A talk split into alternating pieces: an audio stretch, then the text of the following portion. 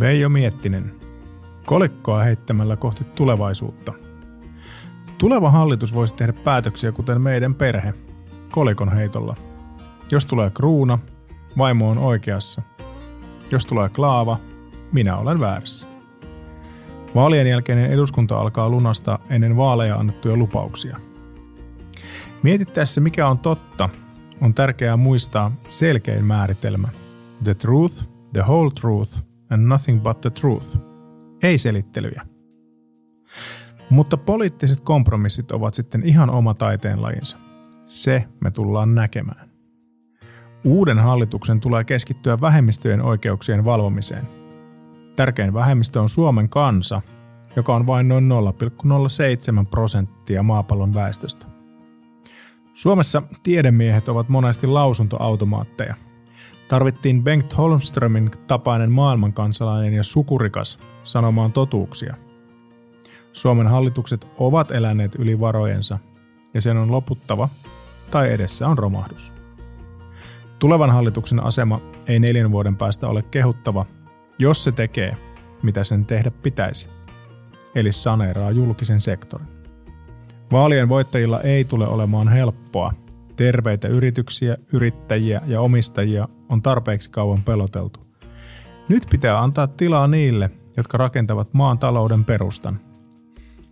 Yritysmaailman omistajien ja poliitikkojen suhteissa on tapahtunut eräänlainen diffuusio.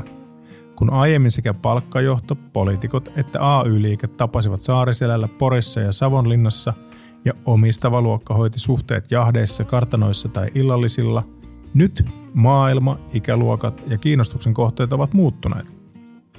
Valtapiiri on myös kasvanut. Enää ei mahduta pariin kabinettiin.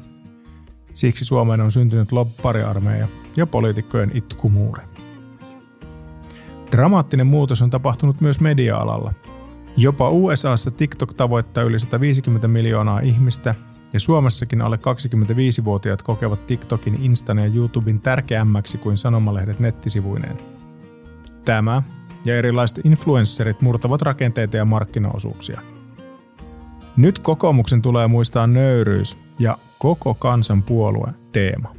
Kapitalismin ääriilmiöitä tulee välttää ja muistaa, että hyviä projekteja johdetaan sekä ylhäältä alas että alhaalta ylös. On varauduttava pahimpaan, mutta pyrittävä parhaaseen.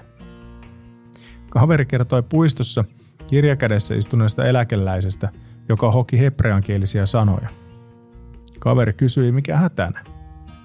Vanhus vastasi opiskelemansa hebreaa, koska sillä pärjää taivaassa parhaiten. Siihen kaveri hiukan ivallisesti, entäs jos joudutkin helvettiin? No, venäjää jo osaankin.